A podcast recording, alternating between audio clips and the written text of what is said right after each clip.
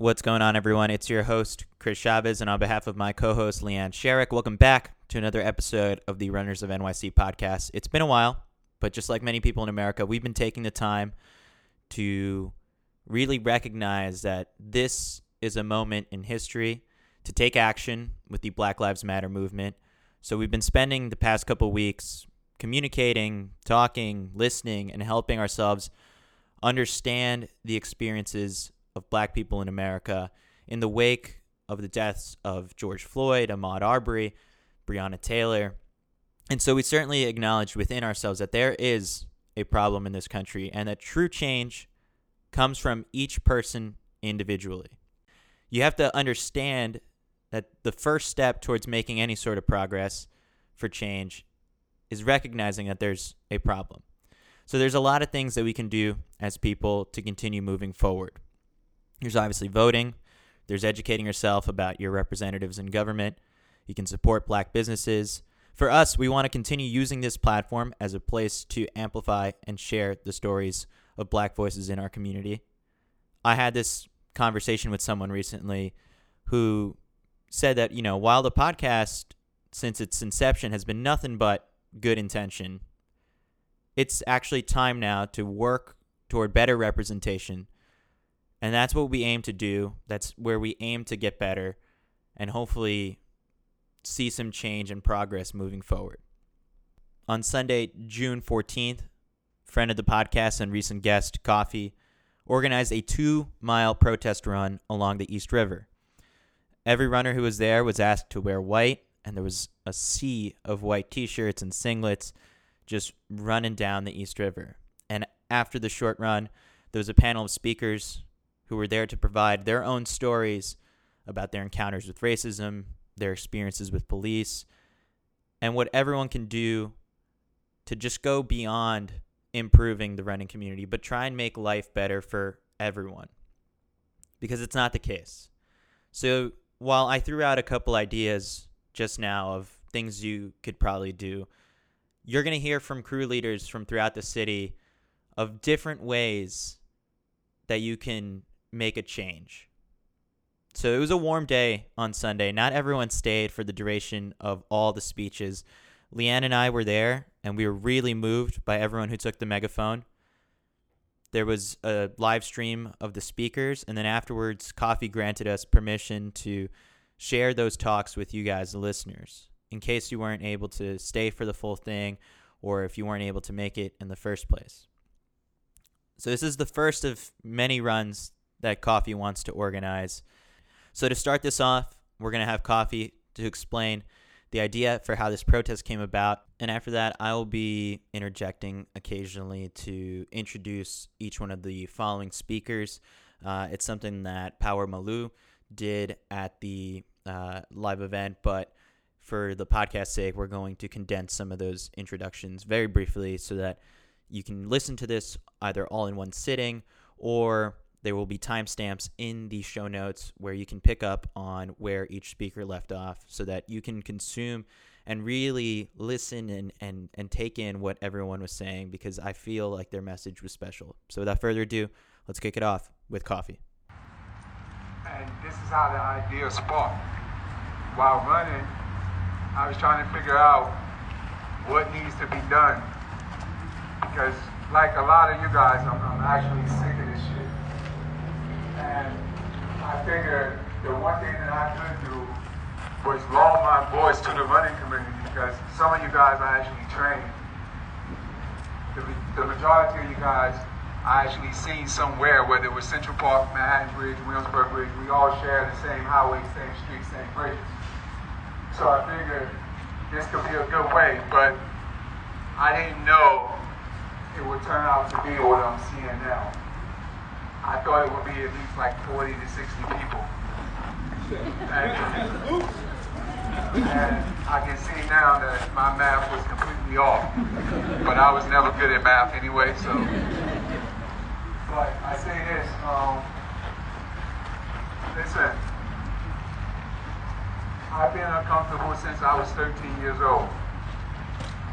At the age of five, I don't know how many of you guys actually know Emmett Till, but my grandfather uh, made sure that my family knew about Emmett Till because he knew that he couldn't sugarcoat and say that that didn't happen to us.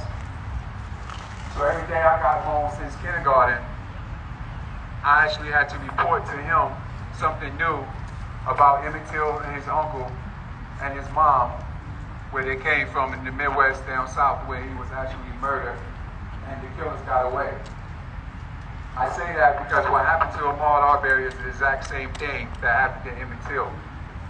It just happened differently and in our eyes, and it just took them a ways, a long time to get the guys who actually did it. It's a shame that it happened in February and didn't get public until two months later. So we stand here together now because, again, I feel like the running community, we can help each other, look out for each other, look to your left, look to your right. Get familiar with the faces. It's okay to speak. If you see me out there on the street, it's okay to give me a head nod. You don't have to put your head down to run by. I'm not going to bite you. I'm doing the same thing you're doing, trying to stay in shape. I got stopped by the cops many a nights. I will go to, I'm sure you guys know, I, I didn't want this to be brand affiliated. I didn't want any sponsorships because I wanted to see everybody come. But I, I will say, a lot of you guys know I run for Nike, and that's where I trained half of you guys at. And what you don't know is that I used to run home from where I worked with Nike, and I would get stopped crossing the bridge because I'm black. I would get stopped walk, running in Brooklyn Heights because I'm black. I got stopped on my wife's birthday because I'm black and didn't have an ID. And I, that happens over and over and over and over again. I have kids. My twins are six years old. My daughter is nine. My oldest is 21. Yes, he's 21. I started early. but it's a shame that they are actually a target. I have to tell my nine-year-old daughter that. I have to tell my twins that. My six-year-old literally just two days ago my wife called me in the living room to let me know what my six-year-old was, what she was saying. She had to repeat it. She's afraid of being black. She's scared of being black. We was to take her outside. She didn't want to go outside anymore because she thought she was about to get killed, or she thinks she's about to be murdered. Kids are paying attention to every single thing that's going on. You have to understand that. Can't sugarcoat this thing. So we don't in my household. Another reason why I decided to have this thing is strictly because after doing the Runners in New York City podcast, also doing the outdoor podcast, outdoor magazine podcast, I realized I got a lot of DMs from people and they was asking me how, how can they help? And the majority of the people that was asking me were white people. And I responded to some. The ones that I didn't know personally, I couldn't respond because I didn't know, you know who they were. So I didn't want to offend anyone. So that's another reason why I'm glad to see you guys here because means a lot to me to see that you guys actually are about to create change, that you guys are actually serious about it this time around, because it's been happening before all of us were born. So we didn't start it, we didn't create it, but we can finish this shit all together.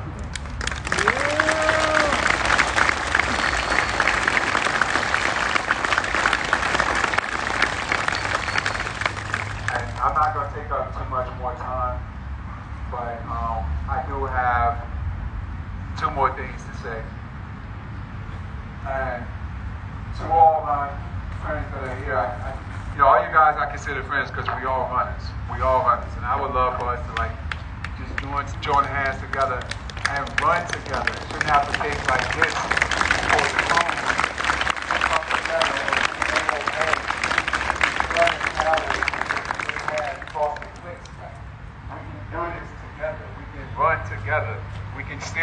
our name brands and still do what we do best. But the one question that I've been answered, asked all the time is what can we do? What can I do? The best thing that I can come up with, and this is the only answer that I'm going to say here, is you people have white people, you, you, you have to pay attention to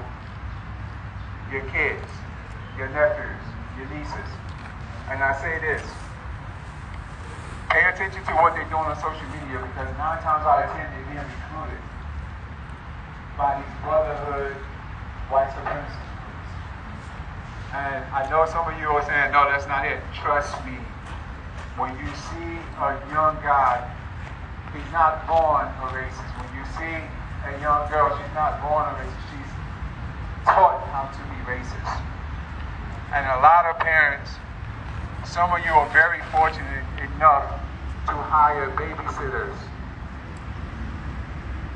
you're really not paying attention to your kids when they're on their iPads or their phones.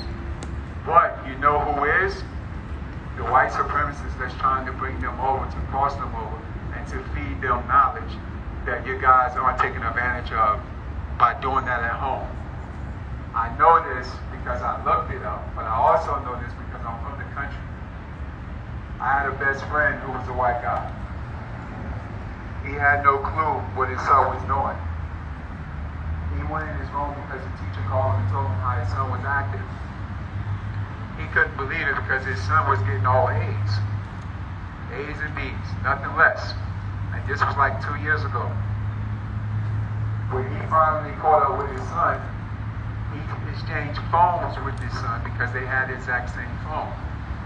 His son goes to school with his phone, he kept his son's phone, he went inside the phone, and he found out that his son wasn't hanging out with his girlfriend. He didn't have a girlfriend.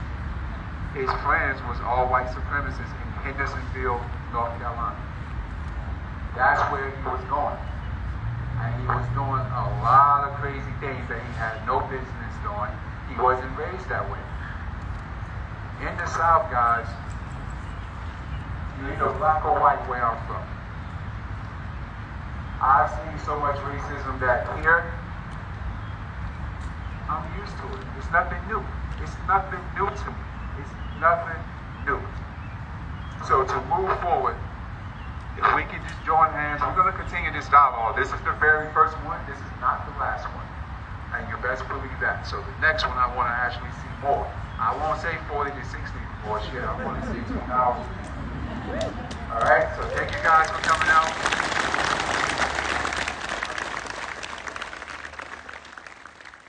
Here is Pastor Craig Holiday from the Brooklyn Tabernacle. Hey, uh, Powell, it's an honor to be out here with you guys. Um, I think this is so important.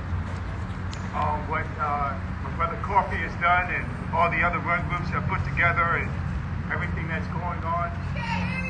Everything that's going on. Can you hear me now? Can you hear me now? Okay.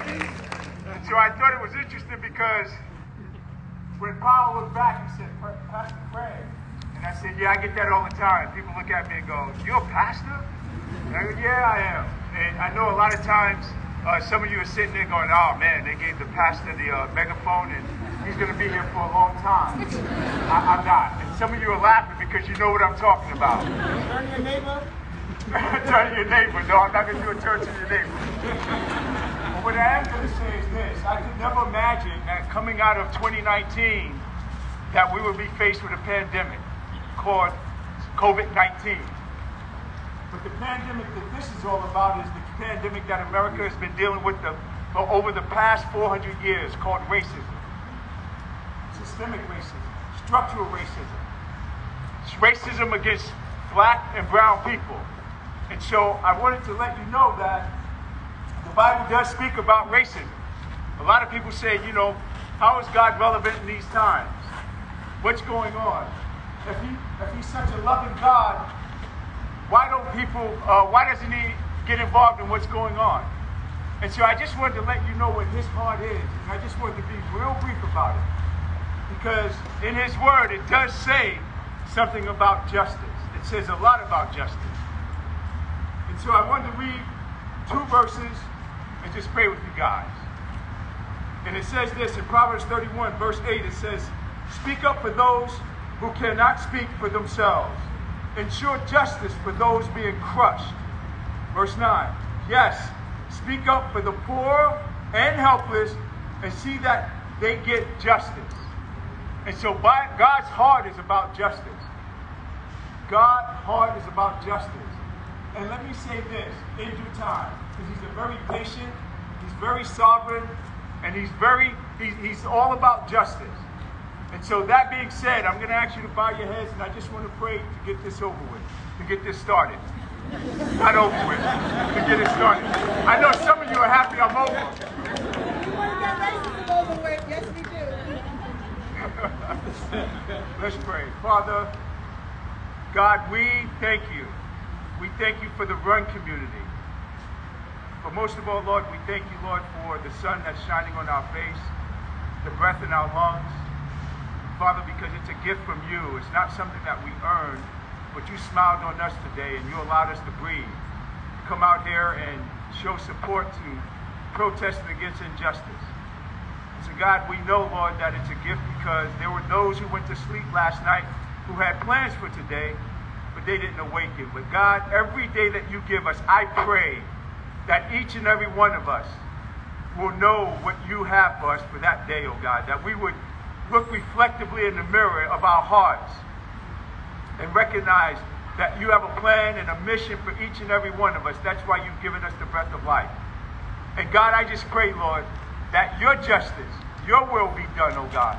You are a God of justice. And I pray, Lord, that you would tear down any system that would oppress anyone, oh God. Regardless of what their color is, their economic status, oh Lord. Father, we know, Lord, that you come against those things. And so, Father, I pray, Lord, against any injustice. I pray, Lord, that your, your love, Lord, will just permeate all over this country, all over this world, oh Lord. And God, I just pray that you would begin to open up a dialogue, that we would be uh, encouraged and be uh, courageous about having those difficult and uncomfortable conversations, no matter where we are within our circle of influence, so that we can begin to move forward on this issue of racism. And so, Lord, we thank you. In, the, in Jesus' name we pray. Amen. Amen. Thank you. God bless you. Pastor Craig was followed by New York City Parks Commissioner Mitchell Silver. Happy Sunday, everyone. It's such a pleasure to be here with you. And you're wondering, what is the commissioner doing out here? One, this is my park, but not beside that. I'm a black man. I'm a commissioner.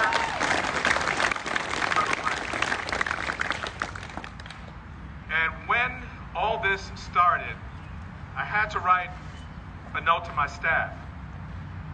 And it took me some time to reflect on what was going on.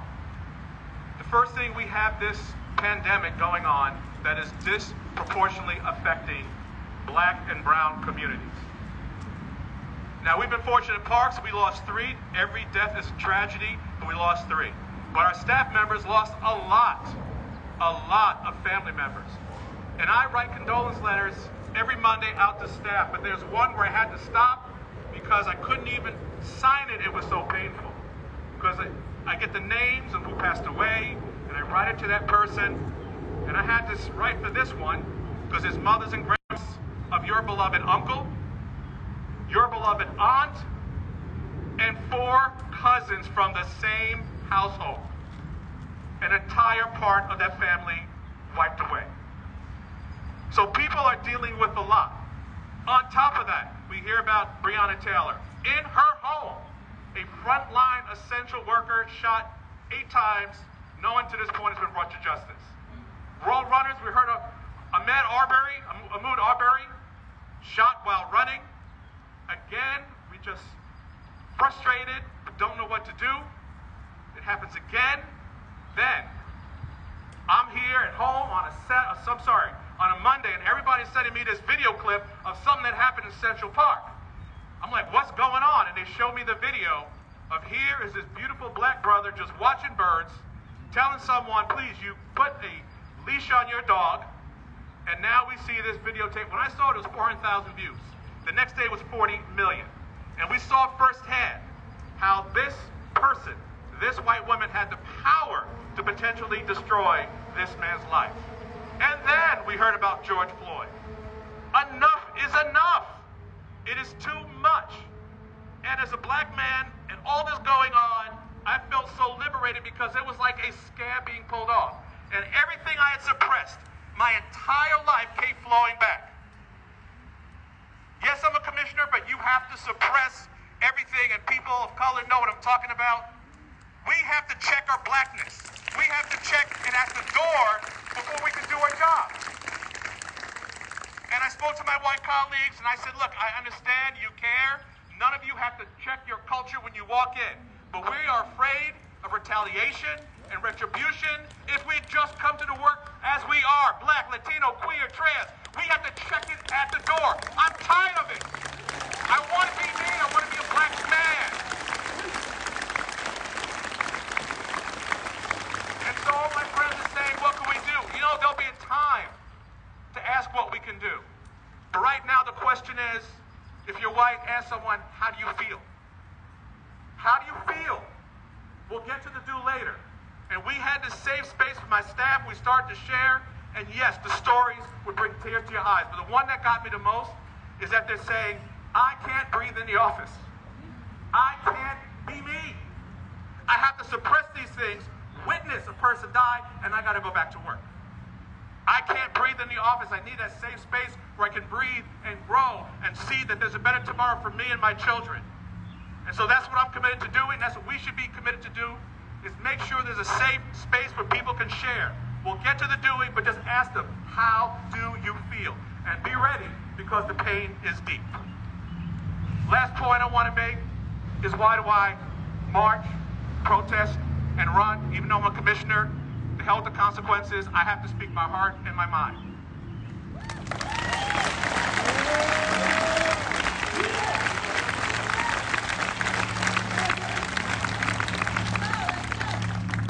My friend Ava won't like me saying this, but in two weeks, I'm going to be 60 years old.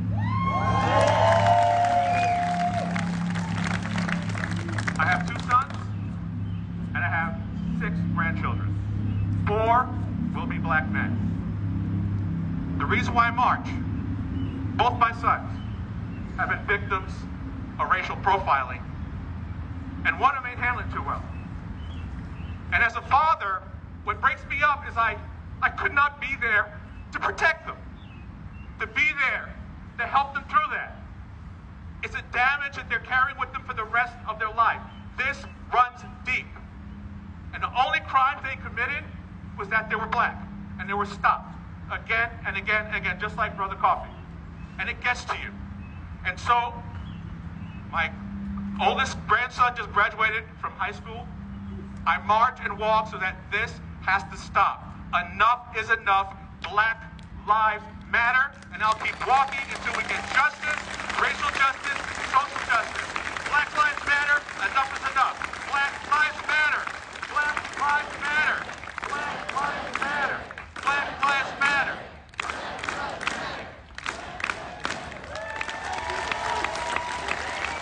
Commissioner Silver was followed by my Brooklyn Track Club teammate, Cheryl Donald. She is also one of the co captains of the team, and it was her birthday. Can everyone hear me okay? No? No? Can you hear me?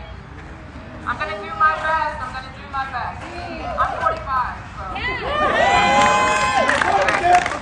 So I'm gonna, thank you, thank you, thank you. I'm gonna try and uh, share my experience. Coffee me to share my experience as a black woman in America. Um, this is one experience. You talk to one black woman, you have one black woman's experience.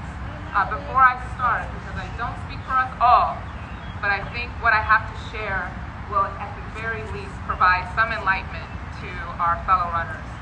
So, if you don't mind, I would like all of my black sisters, women of color, to please stand. Stand so we can be seen.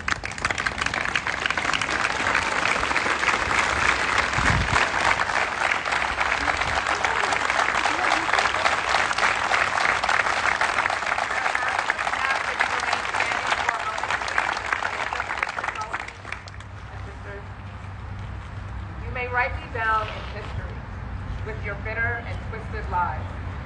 You may tread me in the very dirt, but still like dust I rise. Does my sassiness upset you? Why are you beset with gloom? Because I walk like I've got oil wells pumping in my living room, just like moons and like suns, with the certainty of tides, just like hope springing high, still I'll rise. Did you want to see me broken, bowed head and lowered eyes, shoulders falling down like teardrops, weakened by my soulful pride? Does my haughtiness offend you? Don't you take it awful hard? Cause I laugh like I've got gold mines digging in my own backyard. You may shoot me with your words. You may cut me with your eyes. You may kill me with your hatefulness. But still, like air, I'll rise. Does my sexiness upset you? Does it come as a surprise? That I dance like I've got diamonds at the meeting of my thighs? Out of the huts of history's shame, I rise. Up from a past that's rooted in pain, I rise. I am a black ocean, leaping and wide. Welling and swelling, I bear the tide. Leaving behind nights of terror and fear, I rise.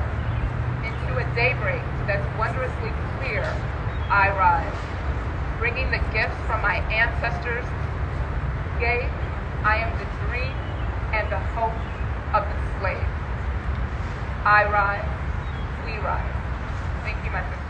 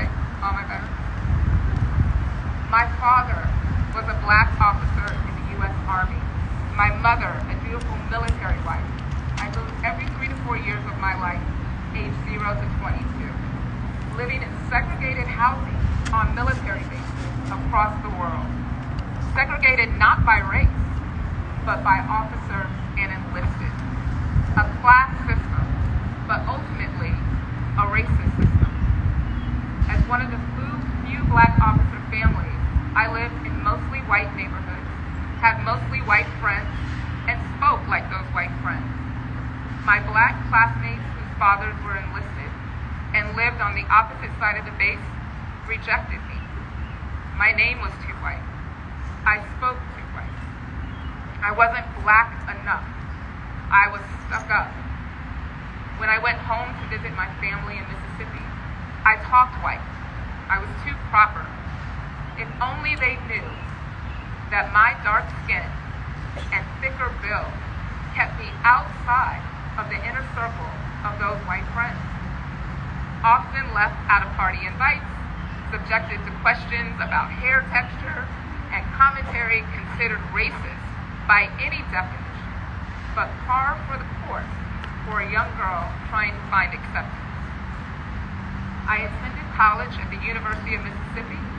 My uncle Cleveland Donald was the second person to integrate the university after JFK sent in the National Guard once the campus erupted in riots behind integration. One generation before me in 1962. My uncles, father, brother, and cousins all attended Ole Miss, and I pledged A historically black sorority founded in 1913. I pledged for the sisterhood, the opportunity for public service, but primarily I pledged for the bonding with black women and the black community I missed growing up. My middle class upbringing disciplined and respected military kid demeanor has made me mostly non-threatening to white people.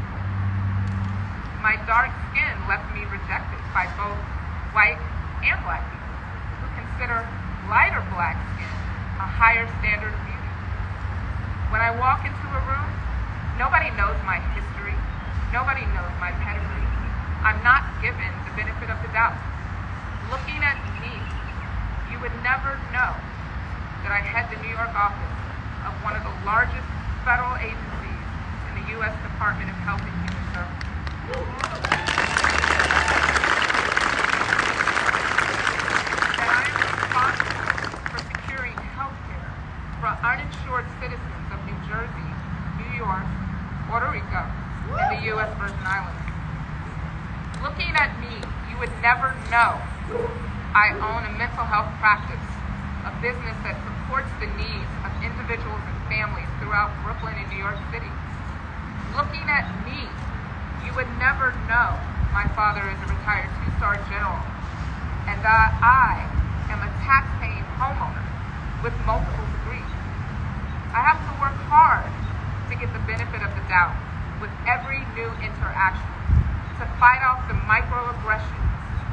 May be too difficult, have an attitude, be mean, lazy, combative, and all my sisters know, angry. If I don't have the benefit of demonstrating my work, I have the very real possibility of becoming the next Breonna Taylor, the next Sandra Bland, or the next Shayla Martin. My first experience in overt racism, racism did not come in Mississippi. It happened in Nassau County, New York, when I tried to rent my first solo apartment in 1998. As we continue the dialogue today, I challenge you all to check your assumptions about who black women are and reflect on every micro and macro aggression you have displayed toward us that further the society's narrative that our black womanhood doesn't deserve respect and that our black lives don't matter. Because they matter. Every day I matter. Every day we matter. Black lives matter.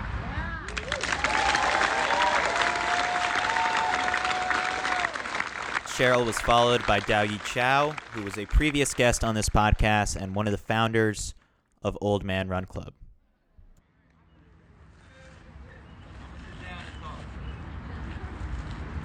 I actually didn't want to use the megaphone because I'm super anxious and paranoid about this COVID shit.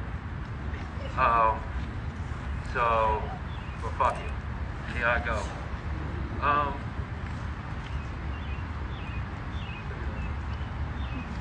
um, I just want to thank Coffee and Power and, and everyone that put this together.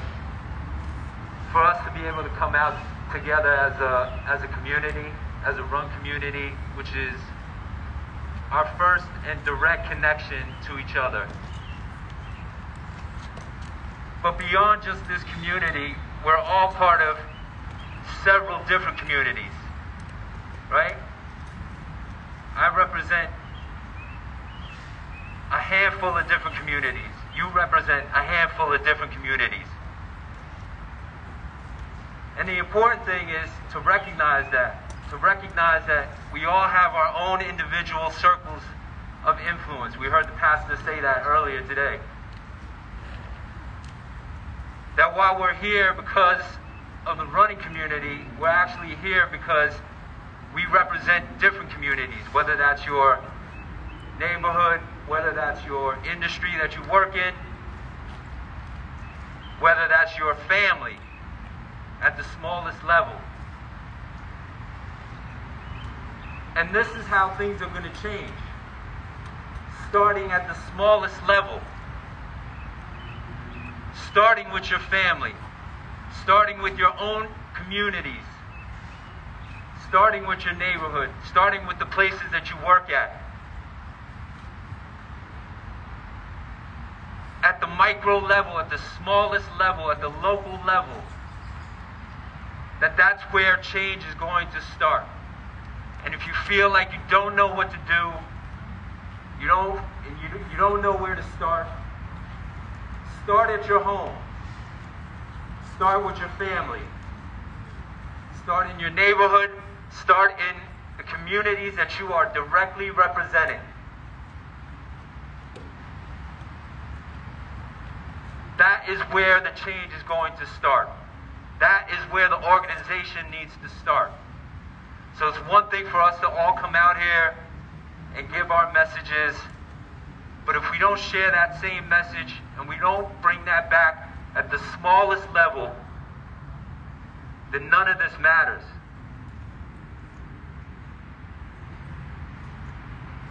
That means understanding the district that you live in. That means understanding the elected officials that represent the districts that you live in.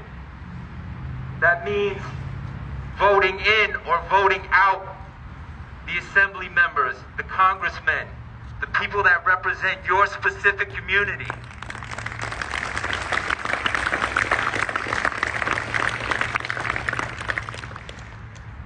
Because we're going to affect more change at the local level than we could at the national level. We understand what's happening November 3rd. We understand, we hear people say that that's the election of our lifetime. But actually, the elections of our lifetime are happening right now. And so if you don't understand the smallest community that you can start, then you're missing the target.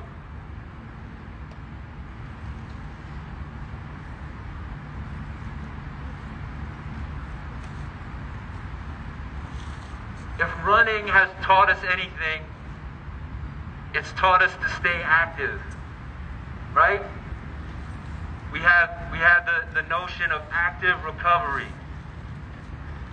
Where you keep moving no matter how much you just ran, no, no matter how long you just ran, no matter how fast you just ran, you keep moving.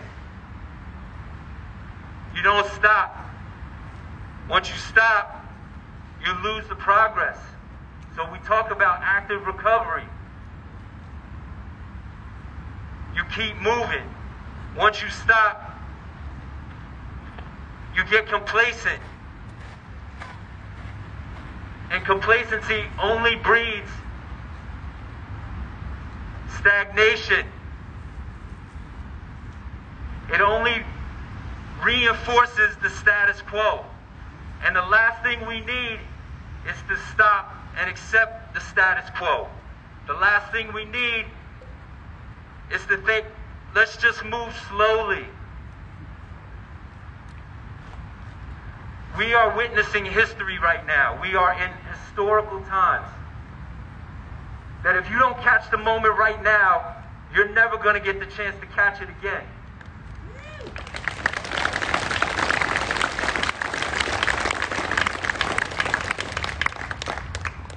Understand in 50 years when they look back at this time, they can say some real change happened during this time. And that's only if you stay active. So if you feel like I've done enough, I've done my post, I showed up to the run, I maybe went to a protest, it's not enough. You can't stop there. You got to keep going. You got to stay active. Just look at what's happening now in the streets now. That's all because of the youth. That's all because of the energy of the youth. That they're not stopping. They know. We can't stop. So if you don't know what to do, get out of their way. Get the fuck out of their way and let them do their thing.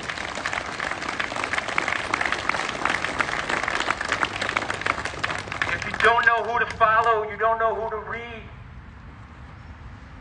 look at the black feminists like Mariame Kaba, Anthony Davis, oh, I'm sorry, Angela Davis. Excuse me. Ruth Wilson Bill They've been spitting that shit about defunding the police, the abolitionist movement. Start there. The change can't be small.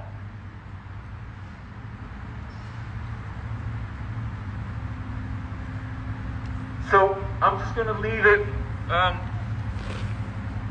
I want to read a passage um, by Gordon Parks, the late great Gordon Parks. If you don't know who he is, he's probably the most important photographer in our lifetime in the 20th century.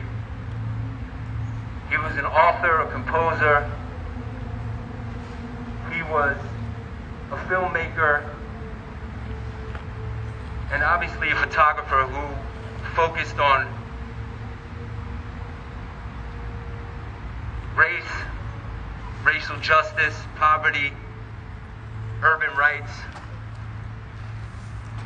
And he was sent uh, on assignment back in 1968 to shoot a family, a, a West Indian family living in Harlem called the Fontenelles. And this was Thanksgiving of 1968. He was sent to shoot there for Time magazine. And the photo that wound up being the cover of Time that month was a picture of their youngest son, three years old, with a single tear coming down his cheek. Because he was so hungry. The only thing that he could eat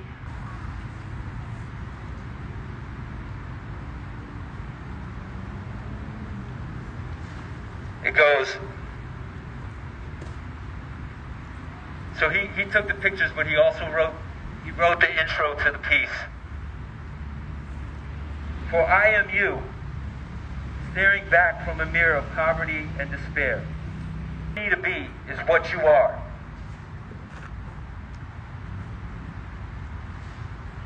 I am you, staring back from a mirror of poverty and despair, of revolt and freedom. Look at me and know that to destroy me is to destroy yourself. You are weary of long hot summers, and I am tired of the long hungered winters. We are not so far apart as it may seem. There's something about both of us that goes deeper than blood or black and white. It is our common search for a better life, a better world. I march now over the same ground you once marched. I fight for the same things you still fight for. My children's needs are the same as your children's. I too am America. America is me. It gave me the only life I know. So I must share in its survival. Look at me. Listen to me. Try to understand my struggle against your racism. There's yet a chance for us to live in peace beneath these restless skies. Thank you. Black Lives Matter. After Dao, we got Mike Saes, who is considered the godfather of the New York City urban running scene since he started Bridge Runners in the early 2000s. My daughter's graduating from Stanford today. I'm not missing her. Awesome. Both both of my kids are doing a lot of kind of political things, not through me, but I see their posts. And I guess because they grew up in New York, they experience all these things that I did and, and that we all are. Um, but it's awesome because this is happening in their lifetimes. And like, you know, I've been a community organizer for a long time. Uh, this shirt is from 2005. We run in peace. And that's what this movement has always been about and uh, I showed that to my kids, and you know that's why they're doing so well because of everybody out here showing them that it's not impossible to run a marathon. It's you know, and it's it's easy to make new cool friends. And uh, to be brief, um, the running movement, the bridge runners, you know, it was about the bridges. It was what, what was on the other side the taco spot, the margarita spot. It's always been about bridging the cultures, New York, Brooklyn, Queens, wherever there was a bridge. And, um, and Bridge the Gap became actually the gap between non-running runners like myself and runners like Jess over there that were serious runners. And I was like, wow, you can never have, you know, people running in vans and in, in Converse Chucks or whatever, running with, with pros. And that's how we bridged the gap. And then all, you know, I thought like, well, there's bridges everywhere, but there's what's going to be next? Like, what's going to happen? Like, I knew it was more than New York City. And then London and all this other stuff popped up, and that became Bridge the Gap. But what I want you guys to understand is what we're doing here is happening everywhere else. From our brothers, from our BTG people, like, and we're leading, like Bridge Runners started. We started running bridges in 2003, but this is this is so global. Like when he asked me about this, I said, well, how big do you want it to be? We did to stop the violence, and that was 55 cities around the world. And that was like five, six years ago.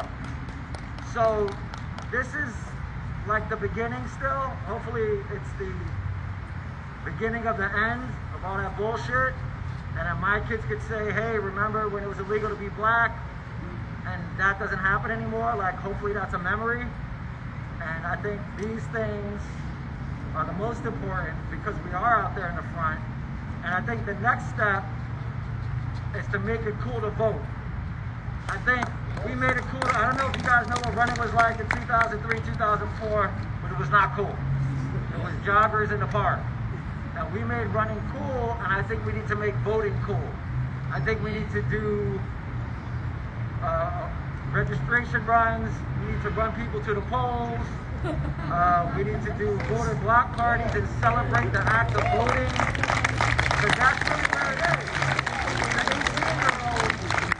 It's the 18 year olds that are going to switch this whole shit up if they don't vote. So let's give them a reason to vote. Let's give them people to, to elect because that's where our real power is. You know, take it away from the money and give it back to the people. And so I think, you know, cruise days and we should focus on getting people ready to fucking vote for everything, for everything. The dog catcher, right? All the, all, all the above. So I think that's where this movement needs to go. Thank you. After Mike, we hear from Jesse Zappo, who is one of the original members of the Bridge Runners and the founder of Girls Run NYC. All right, so I'm nervous, but I'm honored and it is a privilege to be here today. I wrote some things down, so please bear with me because once I get up in front of people, I go blank sometimes. And this is not a moment to be silent, so I'm going to try to say what I want to say. Those of you who do not know me, um, I am a coach, I am an art therapist, I'm a mental health professional. Um, I've been working with young people for 20 plus year career in the nonprofit sector. I work in the for-profit sector sometimes. Um, and I am the founder of a group called Girls Run NYC. I just want to shout shout out. Um, but I want to say today that most importantly, I am an original member of the New York City Bridge Runners. And I'm actually really um, thankful to be going behind Saes because I would like to talk a little bit about Mike Saes today because I know that he is shy. and um, and I spent a lot of time with him. I ran a lot of miles with him. We spent a lot of moments together that were very influential in my life. And so I want to talk a little bit about the history because the history is important to why we are here today as urban runners. If you are here today as an urban runner, you are here today because of Mike Saes.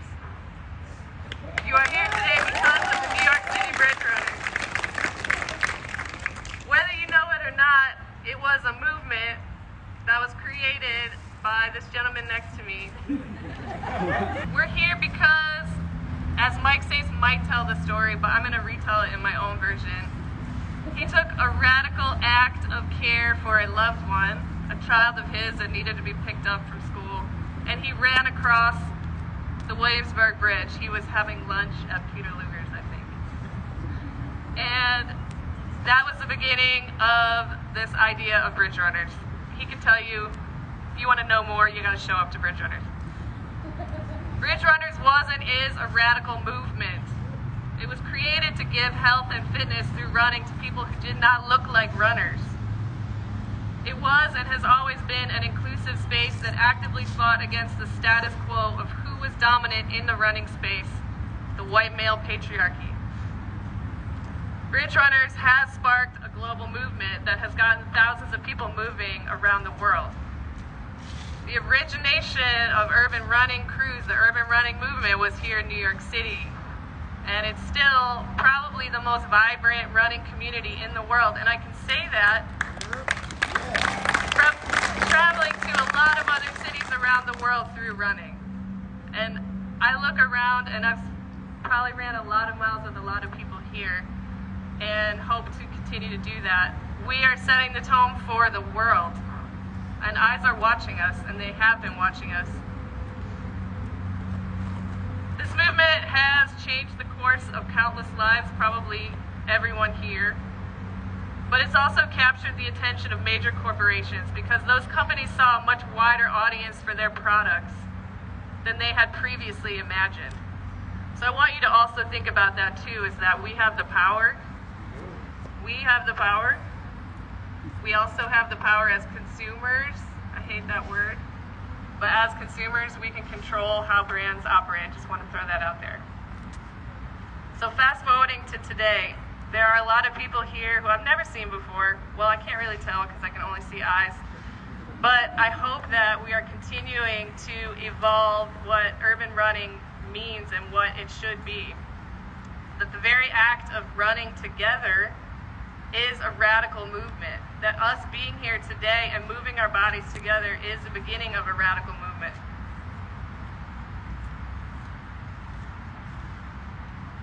All right, so I'm also an educator and I'm going to give some homework as well. And first off, could you raise your hands and could you clap if you've ever ran with the New York City Bridge Runners?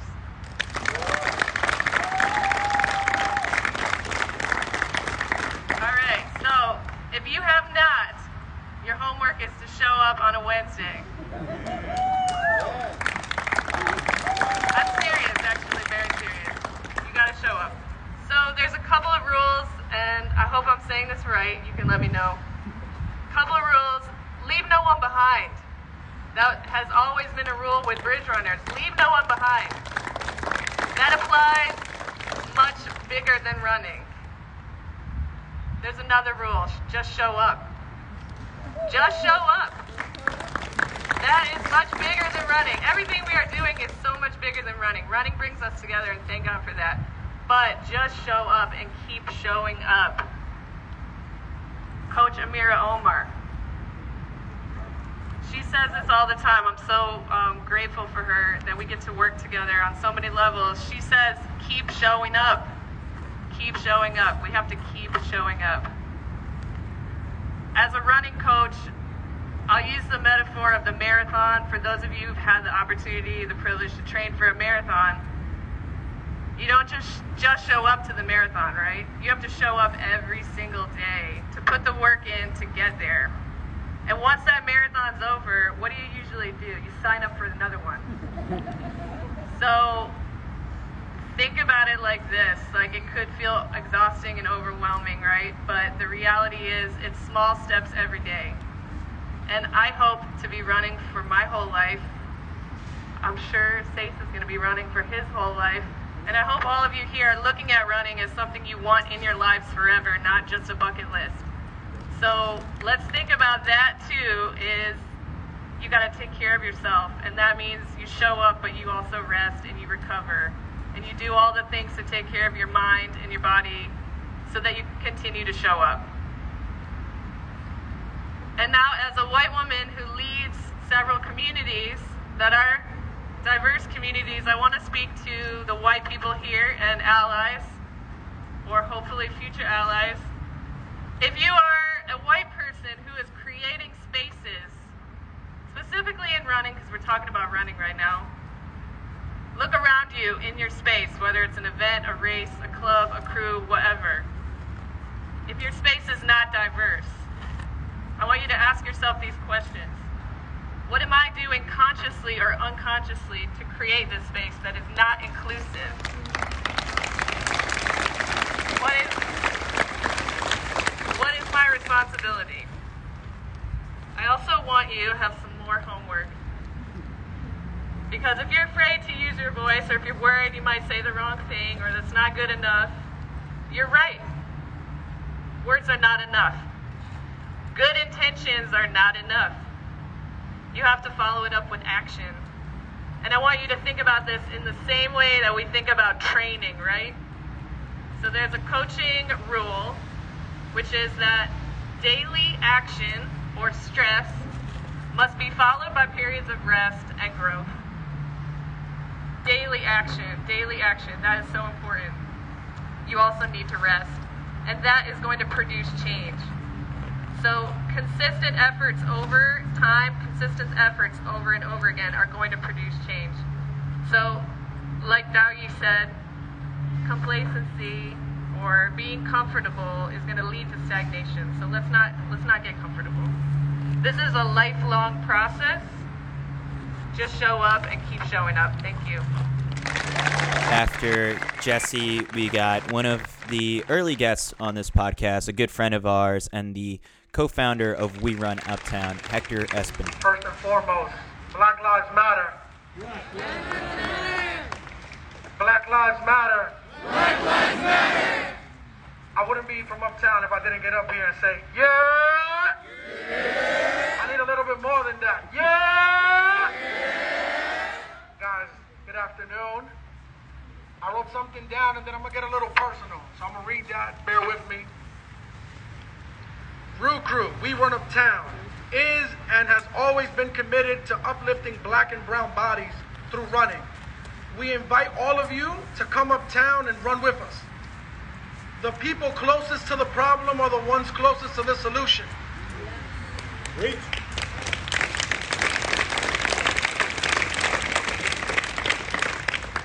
My entire life, I've witnessed the 33rd precinct and the 34th precinct terrorize uptown. While watching uh, the George Floyd video, what resonated the most with me was uh, when he cried out for his mother. When I was 16, I had my first encounter with the 33rd precinct. I was learning how to drive at the time, and my father would make me wait for him downstairs, and he would teach me how to park the car. My dad got out of work at 4 o'clock. He worked up the block at the hospital. By 4.08, he would be in front of the building. Um, that day, I waited, with, I waited for my dad with a Malta. Uh, all of my Latinos, all of my Caribbean people know what I'm talking about. Uh, there, there's no alcohol in that whatsoever.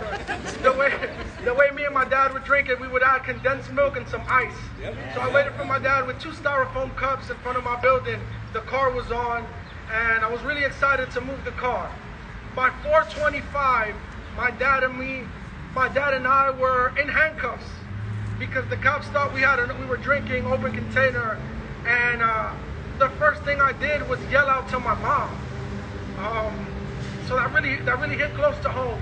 The person that that was supposed to protect me, similar to what Bitch said earlier, my dad was in handcuffs and I was in handcuffs in front of my building for no fucking reason. We weren't doing anything bad, and I was scared. Um, if anyone who has been stopped and frisked here, raise your hand. Stop and frisk. Stand up. Stop and frisk. If you've been stopped and frisked before, raise your hand. I don't give a fuck how gangster you think you are, how tough you think you are. That is the scariest thing ever. You don't know what's gonna happen. It's your word against the cops' word. You know, that was my first encounter with the NYPD, and uh, I had many more after that. When Rue Crew first started running, we we didn't look like runners. Um, Josh and I, at that point, we really didn't want to uh, mess with the NYPD. We wanted to do things our way. We wanted to get the community moving. We thought by running, we weren't doing anything wrong. That first year, we got stopped and frisked so many times. Um, we would meet on 165th and Riverside Drive. Most of the people that met there to run were Caucasian. They were white. They did not look like us. We were not breaking any rules. It was a very few of us, maybe four or five people, and that was it. The cops would stop us and ask us what we were doing, and we would tell them running, but that wasn't enough. We got searched, we got stopped, and uh, it was very disappointing. As we grew, we decided to walk into the precinct, speak to community affairs, to do things the right way. That was also not enough. They did not want to work with us. They didn't see the value in what we were doing for the community. Um, I see Bruno over there. Uh, we, our third Root Crew barbecue, the NYPD showed up and shut it down. We had uh, maybe four lieutenants come, a bunch of cop cars, and they said that our barbecue had the potential to become dangerous. There were people barbecuing at the park at the same time, but we know why it happened, you know? Um, that's it. Just wanted to get a little personal. I love you all, and we have to do more. You know, we have to we have to continue working together to stop this. Black Lives Matter. That's it, guys. Right after Hector, we got Julissa Tejada from Willpower Fitness. Hi, everybody. So I'm gonna share a few experiences growing up as a Latina black woman with my family. We're all here because of racism, and we cannot stay silent. Everybody needs to speak up, whether you're white, black, Chinese, whatever. You need to speak up. It's happening to everyone. I remember when I was 19 years old, I was in my bed. My brothers were in the next room. I lived in housing, and um, all I know is that I had a bunch of cops in my face dragging me out of my bed. Out of my bed. And I have a mentally disabled brother, which he doesn't really understand what's going on. My youngest brother is, his skin is really, really dark, so he's always been profiled, unfortunately. So they pull us out of our rooms, throw my brothers on the floor. My brother that doesn't understand what's happening because he has a mental disability, but the cops are not asking questions. They did not knock. They destroyed everything. And guess what? I had to beg them, beg them not to touch my brother because I was afraid they were going to shoot him. This shit has been happening for years, years and years, and it continues to happen and this is our chance. This has to end now. And at that moment, I had to beg him and explain to him what was happening. Explain to him my brother's mental disability. Guess what? They had the wrong apartment. Of course they did. They just assumed because my brother's dark skin. It was him, not my next door neighbor that was white. And that is what's happening every single day. But now it's being recorded. Another thing, we need to educate our children. I brought my son here tonight. He needs to know what to do. He needs to also stay safe. You know, he needs to know what to do when he's with his friends. He's gonna be 14 years old. I'm afraid for him. It's happening everywhere. And now everything that's happening that everyone is speaking up, things are more crazy. So we need to educate our children, our families also. Everyone needs to know what's happening. You can't stay quiet. And some of us, we stay quiet because we just don't want to get involved. You're doing the wrong thing. You need to speak up. You need to educate your peers, your team, everyone. Um, I'm really passionate about it. Um, the last two weeks I've been really like sick emotionally. It has affected me drastically. I might not always show it, and let me tell you something. Not everything on social media, sometimes there's a whole lot of hype. A lot of people need healing. A lot of people are tired. A lot of people are hurt. We need to make sure another thing. We need to stay more united. There's no separation here. There ain't no Dominican and blacks. No, we're all black here. Guess what? That's how it's done. I don't want to hear no other nonsense. Um, and that's it. I'm gonna, you know, cut it short and sweet. This is from me and Will. Um, I love you guys. We're willpower. We're everywhere. We're not in just one place. We're not just one crew. We got crew love for everyone. Everyone is always welcome. And if you know me, you know that. Love you guys. Have a great one. After Julissa, we got Jason Fulford, who is the cousin of Eric Garner and one of the organizers of the Run for Justice in Eric's memory. There was a recent piece on Jason in the New Yorker, so go and check that out. The Run for Justice will actually be back on July 18th virtually, so look out for more information on that. Here's Jason. Can everybody hear me? Yeah. All right. Um, I'm gonna just need you to give me a few minutes, and I want your attention and your energy. Send me all of your energy because I'm big on that. And recently on Friday, something was released, a piece on me that I did for the New Yorker. Um, I'm not here to promote that, but I would like everybody to check it out because one thing I feel like I've done as a black man is I've held so much in, and I haven't told my true story. Eric Garner is my cousin, but let's go back to 1994. Raise your hand if you know who Nicholas Hayward Jr. is. That's exactly what I thought. He was a 13-year-old friend of mine that was murdered by a police officer because he was playing in his stairwell with a toy gun. So like Coffee, when I was 13, I understood what a black life was worth. I understood that I was already being viewed as, as a threat. And what else was my friend Nicholas supposed to do? He lives in the projects. He was just playing with his friends in the staircase because that's the space they have available for them. And he had to die and lose his life that day.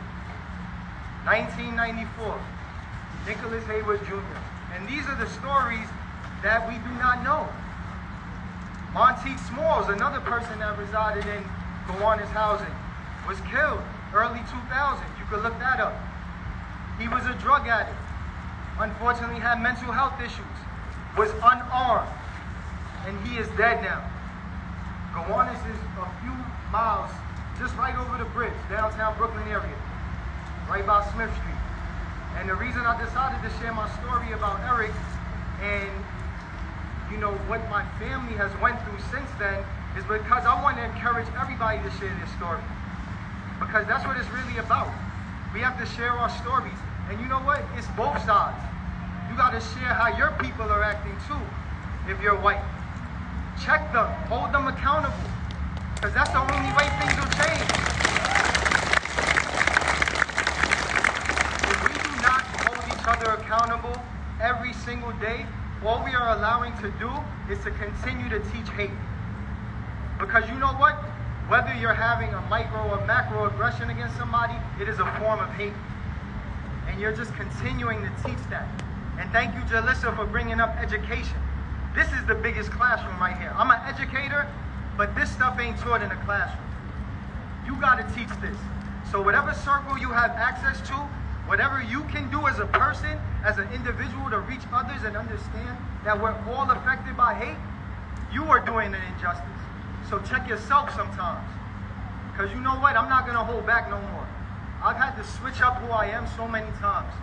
Because I was in a gifted program when I was five years old at PS 261. And I was in that program because my mom was a teacher, so she had me take a test. Who determines who, like, that a child is gifted at five years old? Let's get to that. And Nas said a perfect line years ago. All my people go to jail, never Harvard or Yale. Why you think that is? Because school for our people is a pipeline to prison. I'm sorry, but if you're white, school for you is a pipeline to an Ivy League school at times. And let's just face it. I'm not saying it's wrong because you know what? Everybody here, you didn't make that choice. These are choices in a system that was created a long time ago.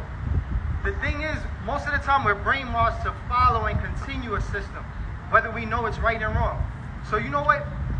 Even though Eric Garner was my cousin, and I will continue to honor him, the real thing I stand for is right and wrong. And on that day that that happened, we all knew that that was wrong. And I'm really, you know, it's hard for me because now so many people are coming out and it's a pandemic. People don't have to go to work. What I'm challenging everybody that's still here to do is, when all of this ends, let's keep this momentum going. You know what? If we do not keep this momentum going, it is the same thing that we've been doing for years. You know what happened six years ago, unfortunately, when my cousin was murdered? The momentum was there. Two police officers got killed, right? Unfortunately. May they rest in peace. But the momentum shifted to Blue Lives Matter, to this and that. And nah, it ain't about that. Black lives need to matter before all lives matter, before blue lives matter. Because you know what? They're protected. When I walk out my door every day, I'm not protected. And I want everybody to feel that. Because everybody that looks like me, I am Nicholas Hayward Jr. That could have been me in that staircase that day. That is me. I'm just here in a physical right now. But that's why I move the way I move. And sometimes you will never know the pain I went through. You know what I'm saying? But now, I'm not going to allow my story not to be heard, though. Because I know it might encourage somebody else to tell their story. And I hope that has a domino effect. And what I'm to challenge everybody to do is, when you leave here, call somebody you love. You know what I'm saying? And maybe have an open dialogue with them about who they are and who you see that, that they are. Because you know what? We're not really friends and family. Like that term brother and bro and all of that is used way too much. You know what I'm saying? If we really gonna treat each other right and treat each other like family, the first thing we have to do is hold each other accountable. And when something is wrong, talk about it. It doesn't have to be in a negative way. You don't have to yell and scream. Let's articulate ourselves. Let's open some dialogue and let's make the change. We are the only ones that can do that. All of us. And I think the thing that has been a huge part of this movement that's been wrong is that we're not holding each person with the same accountability. We are all in this together. Right now, my white friends that are my allies, I'm holding them extra accountable because what they can do is change their circles. That's it. That's where you start. And if you really don't know what to say, sometimes hold that in, think about it before you say something that might push someone away from you. Be smart and strategic. You know what I'm saying? But like we all train for marathons, this is the biggest marathon of our life right now. And if you're not about this marathon, don't be about the regular marathon. You know what I'm saying? Running is such a small part of our life. It's the micro. So small. But the true marathon is every day that we live our lives. Train harder to, for equality and for every person to be treated the same. This has to stop. Where black men and women are just being killed and targeted. I've been I've been thrown down by cops a bunch of times by Gowanus housing. And I lived on Pacific Street, was a few blocks away. So just walking from Gowanus to Pacific Street, I've gotten stopped, guns at me for no reason. So it's real out here. If you need to hear it's real, it's real. And you know what? Educate yourself. Know that there's more than the people that you're hearing about out there that's been murdered, like Nicholas Hayward Jr. So if anything, share that with somebody. Share Nicholas Hayward Jr. And let's honor him and all those lives that have been taken from us. Thank you so much for this time. I know that everybody, you know, people had it probably scheduled that they had to leave. I'm not about quantity, I'm about quality. But take this information and share it with whoever you know. All right, one love. After Jason, we've got my coach and the head of the Brooklyn Track Club, Steve Finley. Hey guys, uh, I'm nervous. I have to get up. Uh, it's great to see everybody. You know, I know we've been away from each other for a little while. Um, coffee, you know, uh, all the love and gratitude in the world. We've known each other since I moved here, and uh, you're you're always there, you know, to talk things out, to make things happen. So you bring everybody together. I really appreciate it. Um, I'm here today to support my friends. I'm here today to support my athletes, my, my teammates, my fellow crew leaders in the city. Um, I'm also here to listen. And it's something that I've failed at in the past. I think many of us have. I moved to the city uh, a little over five years ago, um, and I found this running community. Uh, and if, if, somebody had asked me three, four months ago, uh, Coach Finley, what do you think about New York City running community with the crews and everything? I would have said, man, I love it. I love it. I love the people. I love the coaches. I love the crews. I love everything about it. And uh, that's after working with a couple thousand runners, marathoners over the last couple years. You know, you work with a marathoner for 16 weeks, 20 weeks, you get to know them, you get to hear about their life, you get to hear about their kids, you get to go sometimes to their homes, you have dinner, lunch, coffee with them, you, you really connect. And I've been blessed to work with marathoners from every neighborhood, pretty much, of the five boroughs. I mean, I, I can't think of a neighborhood where I haven't met, worked with somebody through Nike, through the marathon programs. But here's my failing.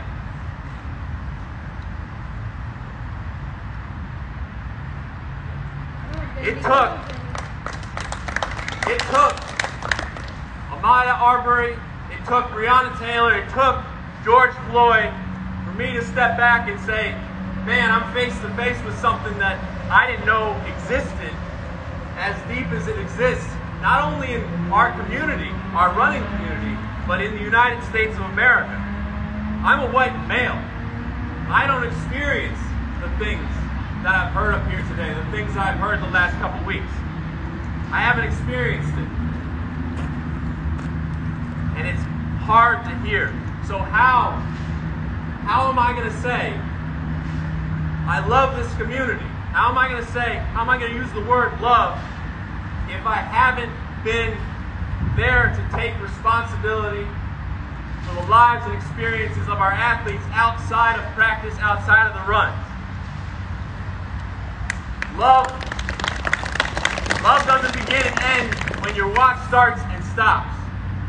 Love is about taking responsibility for the experiences, the interactions, taking experience, taking love. Love is about taking responsibility for the communities and neighborhoods where our athletes come from, our own communities and neighborhoods, and more than anything, love is about taking responsibility for making sure each other get home at night safely to their families, to the neighborhoods, to their homes. And the fact of the matter is, some of our groups don't have that luxury. It's not a guarantee that they're going to make it home without getting harassed by the police, getting arrested. God forbid, worse than that. Black lives matter. It's important. It's something, you know, I, I, I've been so thankful to have conversations with Cheryl, with so many people in our community who are willing to open up and share with me when I should have done the, the reading and the educating of myself a long time ago as I'm working with so many amazing people in our community. So I can do better. We all must do better. Uh, I'm going to take it back to my crew and working with Power, who's continued to give us opportunities to work together in the community over the years. And I haven't always taken advantage of that. Thank you, Power, so much. But we're going to take it back to our group. We're going to keep these conversations going in the white community, but also with everybody that we have in our group. And I'm just really thankful and have a, a ton of gratitude for everyone sharing their experiences today and giving me just a moment here to talk. So thank you guys so much. After Coach Finley, we've got Nova Church, who is a captain for the Bronx Soul. Thank you to everybody that's still out here. I know you're probably tired, you're hungry, you're thirsty, but we're here because we know we have no other choice but to be here. Literally, we have no other choice. I'm from a group called Bronx Soul. In the Bronx, we do a lot of community runs, a lot of park cleanups. Try to really empower the people of the community to understand this is their backyard and we need to take care of it. We need to take care of our mental and physical health. So we're part of that movement. So I, I have prepared a speech, and uh, after hearing everybody talk, you know, I want to say everyone stole my speech, basically. no, but um, now I'm a victim of, of stop and frisk, and happened to me more more times than I can count. I remember when uh, I was 18 years old, I used to work at Conway on 34th Street. I don't know if y'all remember that strip of Conways that used to be over there. Closed down a couple years back. And uh, I had just got off the D train on the Grand Concourse, and I was on my way. I was on my way home to get changed. Was Friday, go hang out with my boys. And uh, as soon as I came out the train, the cop stopped me. Literally coming out of the train station. They asked me where I'm going. I said home.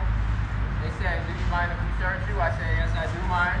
And at that time, stop and frisk was prevalent, so you telling them that wasn't stopping anything. And they proceeded to go in my pockets, uh, which they found a box cut I used at work because I was just coming home from work. And uh, I told the guy, I'm like, yo, you can't just let me off because this is, this is my, you know, it's a work tool. He said it's, it's a gravity knife, which is completely wrong. A gravity knife is a blade that flips out, like old school dual blades, right? That's a gravity knife. A box cutter is a box cutter. But they used that to take me in, run me through the system, and then I had to do community service because you want to fight, you go to Rikers Island. You want community service, you can go home. So a lot of people are copping out, taking charges that's not, they're completely innocent. But freedom, couple days in the system, I'll take it. Instead of fighting, building up a trial, which could take over a year. So, of course, the bail system is completely flawed. That that's not has nothing to do with my speech that I have prepared. I just felt like I had to share that. And we have to continue not to beg people to help us. We have to continue to fight and lead by example. And others are going to join in on that. Because if we keep begging people, we're going to be digging deeper inside of our own souls of why nobody want to help us. What's wrong with me? That they don't see the injustice. And that can take you down a dark road. So yes, we want allies. But don't beg for nobody's help. It's enough of us out here. There's millions and millions of people right now around the world protesting in solidarity for the same exact. They're yelling George Floyd's name in London. They're, letting, they're yelling his name in New Zealand. They're yelling Breonna Taylor's name all over the world right now. So this is the biggest the movement has ever been. And a lot of comparisons have been this movement to the marathon or the training for a marathon.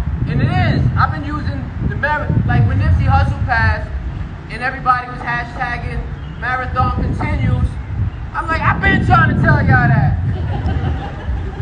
but it does because we know when we out here and we training and we don't want to get up early. We want to eat that cheeseburger. We want to do this, but we know we have to be resilient. Get up early. Hit those streets. Build with our team use other people's energies to boost our energy so we can keep moving forward. That's literally what we're doing right now. So we've been training for the marathon since 1940. So today, the marathon really does continue.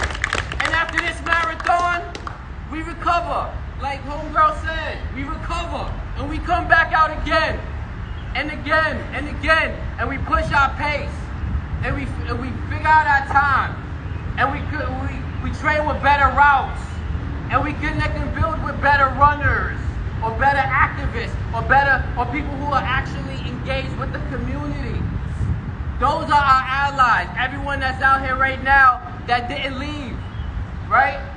I know I would look if I was waiting till I might have, but at the end of the day, y'all here, so this is showing you no matter what, people are gonna come, people are gonna go, people are gonna come, people are gonna go. And that's what it's been. Every single day there's been a protest. Right? Every single day there's been a protest. What does that mean? That means there's someone going out on Saturday and they're resting on Sunday. Then they're coming back out on Tuesday or Thursday. They're balancing the energy. You go out, protest, come home, do the homework, build, network socially, through social media, share information, keep building. Don't stop. This can't stop. That's the problem. They killed so many leaders. They made it. They, they, they put fear in people's heart for them to stand up. And now I was hearing, oh, we need leaders. Where's all the leaders? Y'all stupid? We are the leaders. We right here. We are the leaders. Y'all looking for? Who are y'all looking for? Do your work. Real work. We had a we had a uh, a gentleman who's running for council uh, in the Bronx, uh, one of the districts, and he got caught on a hot mic, and he was trying to tell Ruben Diaz, "Oh, I'm only here because I wouldn't be here unless uh, if I didn't have an election coming up." Like he wanted to get on the mic, and he's like, "Yo, we got a whole bunch of people. They want to get on the mic, but you, you know, uh, we don't have time for you. Right? Well, I wouldn't even be here if I wasn't here for the election." Like these people are gonna come out, and they're gonna tell you what you want to hear, right? The problem primary, that's cool. We don't like Trump, yeah, we know that, but we gotta start local, literally locally, and then build up. Find these people in the community. Teach our children to be the lawyers, to be the senators, to be the congressmen educate them on their rights so they can educate their friends. I don't know how many people know about Mysonne, the rapper. He's turned activist. He's been part of, I've been seeing him on social media, but he has a book out, right? It's about your rights, but it's for children, children of color, and it teaches them. And me and my daughter's been reading this book, and it makes me so proud to see how it all connects to what, like, how we need to make sure we practice our rights and we push the limits to our rights. Because as soon as we stop, that's when they're gonna loosen the screws and everything's gonna fall apart again. So our job, even when we win, even if we get the equality that we feel in our heart of hearts we deserve, the maintenance has to be there. We have to continue to tighten the knots and not let these people come and unscrew the unscrew them and the nuts get loose and then the mechanics of our engineering just falls apart and then we lose a movement. Because we can't lose this one. Because this is probably will be the last chance we got in our lifetime to see true change. So we're gonna take this energy, we're gonna ball it up, and we're gonna do something with it. But it comes with doing it locally, come with doing the actual whole homework. And it comes with enraging yourself too. Listen to these stories. There's people dead right now. Not here, not breathing right now. So remind yourself of these stories. Go back and enrage yourself so you can find that passion if you feel like you're losing it. Because at the end of the day, they're not gonna stop. The cameras are not gonna stop. We're gonna continue to see it. So we gotta keep fighting so we don't have to see that no more. So the cameras ain't capturing that. They're capturing us on vacation, sipping something nice. Instead of being in these streets having to fight for our rights. Black Lives Matter. And here are some closing remarks from Power. Just remember that's how change happens on a micro level. And the brother hit it right on, on key. He said, We are all leaders. We are the leaders we've been waiting for. We are the leaders we've been waiting for, y'all. You gotta know that. Not believe it, you gotta know that. Because for years, they've been trying to minimize us. They've been trying to control us through their media outlets. But we had to go cold turkey with the COVID. And you got to be able to embrace that and say, you know what, we're able to tap into our spirituality, tap into that which connects us all, that which they cannot control. See, right now, the difference is that our souls are screaming loud. Our souls are saying, this is wrong. And you can't stand for this any longer. Our souls are our intuition. That intuition is our guide that we have ignored for so long because of the distractions that they purposefully put in our path. And they do it through all forms. They try to divide us. And we have to be mindful of that. We have to understand the tricks that they use to keep us divided. But when you tune into your spirit, you truly acknowledge that powerful source of energy that we're all connected to. And you walk in confidence, my people. And everybody that's here right now, it's not about shaming someone who can't be here or someone who had to leave earlier. The same way, it's not about shaming someone who can't be out there on the front line protest, protesting with us. This is day 17. What we have to do is we have to support one another with the information so that we can continue the fight on all different angles and we can truly put an end to this systemic racism and this white supremacy. There's actually one more speaker after this. It was Brooklyn Track Club coach Jess Woods, but her uh, speech cuts out during the live stream, so I wasn't able to include it in its entirety here. But Jess had some awesome things to say about ways that white people can get involved, whether it's through watching documentaries and films about black culture, uh, reading books, taking the time to educate yourself, registering to vote, all these little simple things that add up in the long run. So I'm sure if you follow Jess on Instagram, you will see that she's very active and this is something that she's passionate about. So unfortunately, she wasn't able to be included in this, but if you follow her on Instagram, you'll be able to check out all of the different resources that she puts out there as well. So that does it. For more information about the run to protest, you can check out Coffey's Instagram page by following him at that Coffey boy. Coffee in this case is spelled C O F F E Y. He told me to relay the word that this will not be the only run that's happening the momentum and conversation will continue to move forward. So you can stay up to date on future runs by following Define New York Run Club. We'll include the links to all of these in the show notes. I've been your host, Chris Chavez, and on behalf of my co host, Leanne Sherrick, take care, and we'll see you next time.